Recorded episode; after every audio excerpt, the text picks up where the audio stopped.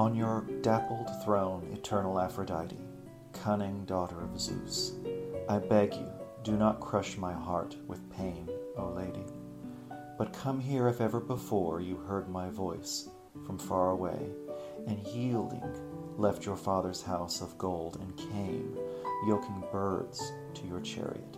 Beautiful, quick sparrows, whirring on beating wings, took you from heaven down to mid sky over the black earth, and soon arrived, O blessed one. On your deathless face a smile. You ask me what I am suffering and why I call you. What I most want to happen in my crazy heart, whom shall I persuade again to take you into her love? Who, O Sappho, wrongs you? If she runs away soon, she will pursue. If she scorns gifts now, she will bribe. If she doesn't love soon, she will love, even unwillingly. Come to me now and loosen me from blunt agony.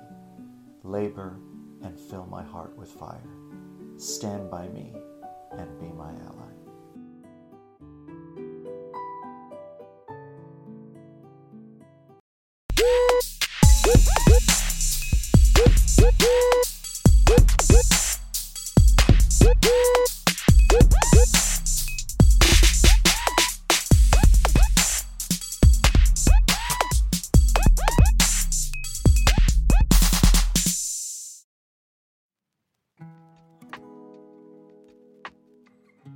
Happy History Hump Day!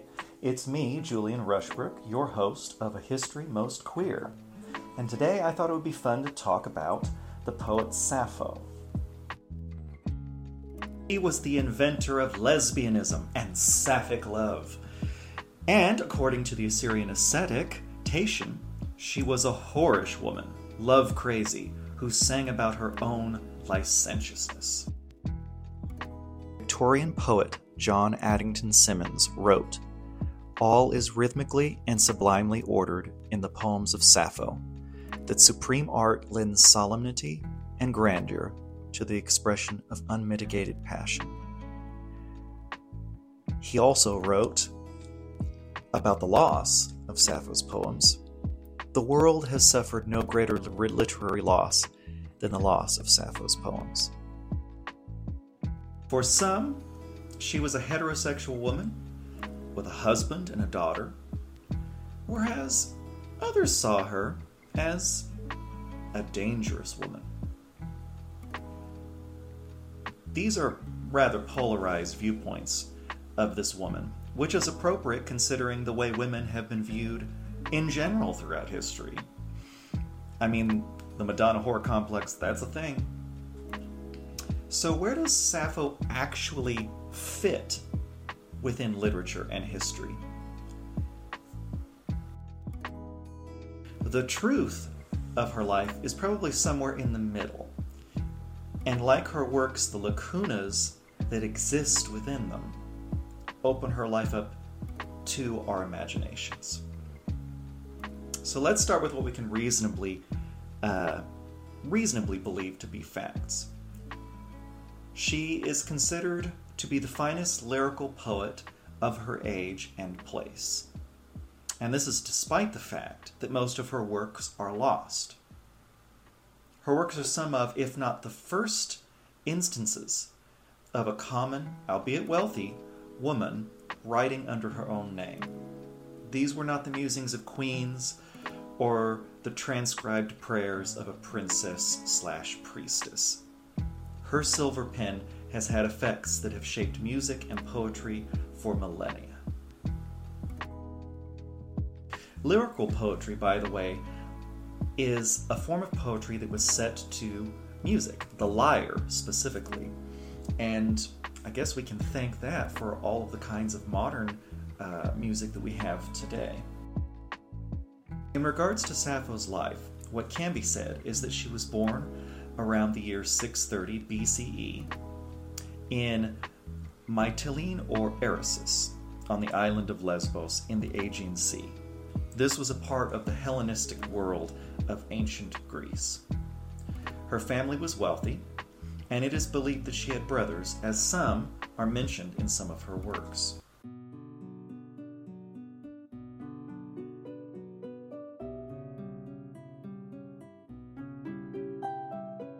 Seizure. To me, he seems equal to gods, the man who sits facing you, and hears you near as you speak softly and laugh, in a sweet echo that jolts the heart in my ribs. Now, when I look at you, a moment my voice is empty and can say nothing as my tongue cracks and slender fire races under my skin. My eyes are dead to light, my ears pound, and sweat pours over me. I convulse greener than grass, and I feel my mind slip as I go close to death. Yet I must suffer all, even poor.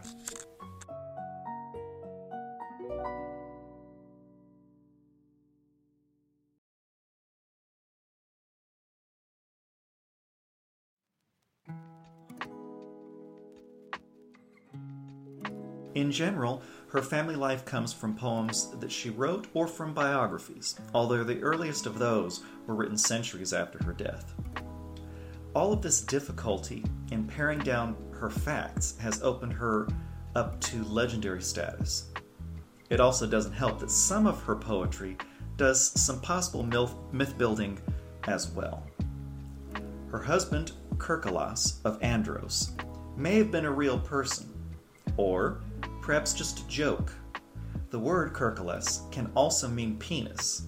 Likewise, the island of Andros literally means the island of man. So, his name translates literally to the dick of man. So, is it a joke or is it a fact? Her daughter, Cleis, is mentioned in some poems, but there is a debate amongst um, scholars about who this was. Some believe that Cleis was simply Sappho's daughter, whereas others claim that again the poet was doing a little bit of wordplay. Cleis being a word that also refers to a youthful same sex liaison. From daughter to lover is a large range of meaning. Now, we do know for sure that she talks about women as lovers.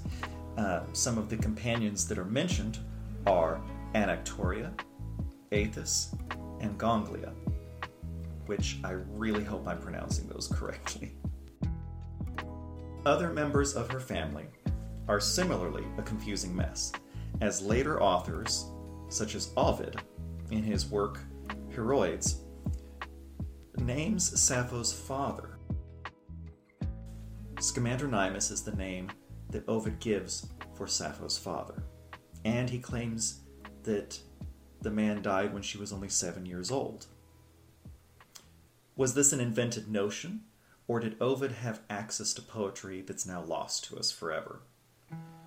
Unfortunately, unless we find any new information, it's up to anyone's guess. For her life, it is claimed that Sappho was exiled from the island of Lesbos around the year 600 BCE. She is said to have lived in Sicily for a few years, and this is due to her family supporting a Mycenaean general, Pittacus, who became a dictator over Athens for a decade. And then when it comes to her death, there is a legend by Menander that is really more legend than anything else. It's, it's pretty ludicrous. It said that she fell in love with the ferryman Phaon, a mythical character from Mytilene in Lesbos. He is said to have been old and ugly, but upon ferrying the goddess Aphrodite and accepting no payment from her, she gave him a divine ointment. Then, when he rubbed it onto his body, transformed him into a young and beautiful man. Anyhow, the story goes that Sappho and this beautiful ferryman are said to have fallen in love, but he grew to resent her, and so to cure herself of love, she threw herself from the Leucadian cliffs. I mean, yeah, it's that's probably not true at all. Perhaps the greatest contributor to Sappho's legend is the fact that so much of it is lost. So much of her work, that is. And there are a variety of factors at play here to explain why we've lost so much of this. The first problem is time itself. Her first biography was written centuries after her death. With what we have today, it's difficult to fact check the ancient authors like Ovid or Suda. An additional problem with the passage of time is that the archaic Greek that her works are written in has changed with time.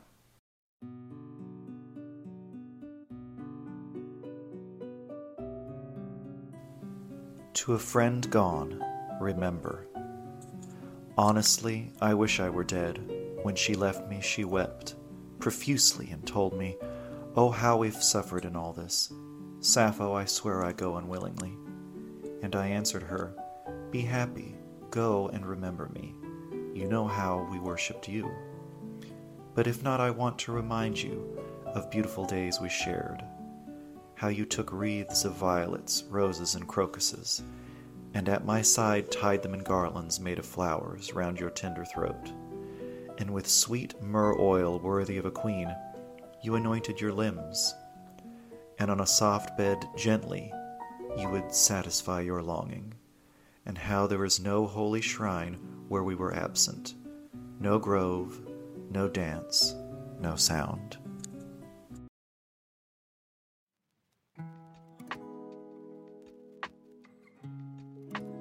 Much like how most of us nowadays can't really understand Old, Old English, so too did Greek scholars have difficulty with her form of archaic Greek. And another factor that cannot be ignored when it comes to dealing with the loss of her works is the fact that the church went after her heavily. In the year 380 of the Common Era, St. Gregory of Nazianzen which I know I'm pronouncing that wrong, and you know what, I'm just going to have to ask for his forgiveness. Anyway, he was the Bishop of Constantinople, and he ordered the burning of her writings wherever they could be found. Just a few years later, in the year 391, a mob of Christian zealots destroyed the great library of Alexandria. Many of her works, as well as writings from other literary sources, were forever lost. Then again, a few centuries later, in the year 1075, Pope Gregory VII ordered public burnings of her works in Rome and Constantinople. A great deal of what we have saved is from a bunch of fragments, whether on pottery or pieces of uh, papyrus that were sewn into or placed in the wrappings of Egyptian mummies. It's also a testament to the distribution scale of her influence that we were that we're able to find so much of her work, granted in fragments, but from Europe, North Africa, and the Middle East.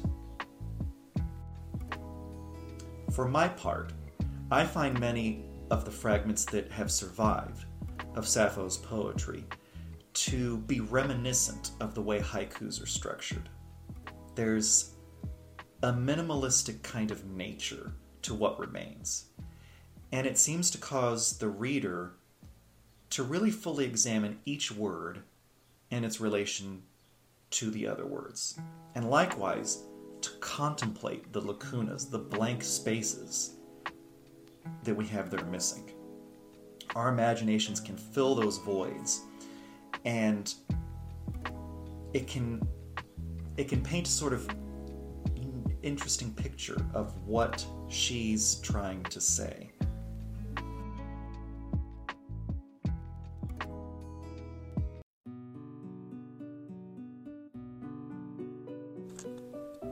On Pelagon. Pelagon the fisherman. His father Meniscus left here his basket and oar, relics of a wretched life.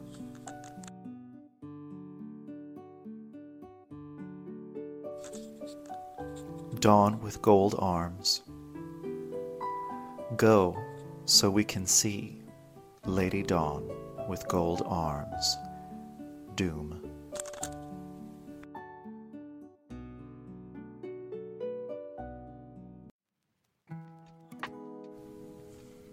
From that poem, do we as the reader add or subtract from the pieces that may be missing?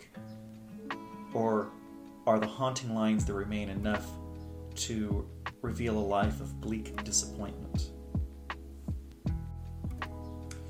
is the doom negative, or is it just the ending of the night and the brightness of the sunrise? Is the beginning of a new day just another disappointment, like in On Pelagon? Archaeologists and scholars are still finding new fragments of Sappho's work. So I think that we can look forward to the future to learn more about this amazing woman and her contributions to our society. She is credited with inventing the term lesbian. And I think that's appropriate. Whether she would claim that title herself, it's unclear. The information we do have says that she definitely found other women interesting. So we, we can we can leave it at that then, I suppose. For my part, I think she was probably a lesbian, and I don't think she was married to the man from Dickland or whatever he was called. Um,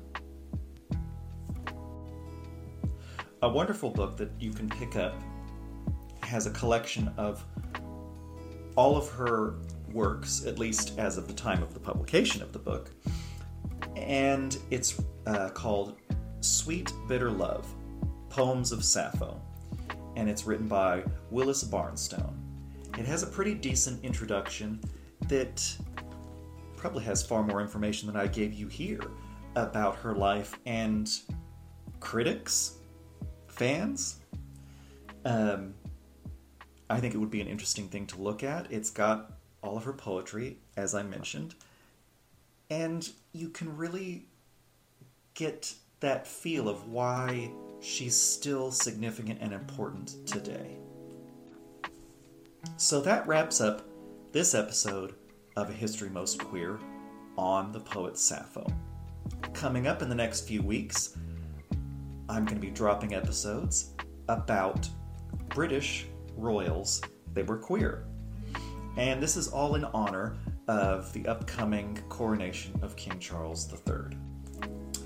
Whether you're looking forward to the ceremony or grinding your teeth at the excesses of royal pageantry, come come and take a listen. There are a lot of fun and interesting British royals that were queer and that have definitely made an impact on history. So come and join us for those. If you want to get in contact with us, uh, History Most Queer is on Instagram at History Most Queer, and you can email us at historymostqueer at gmail.com. See you next week.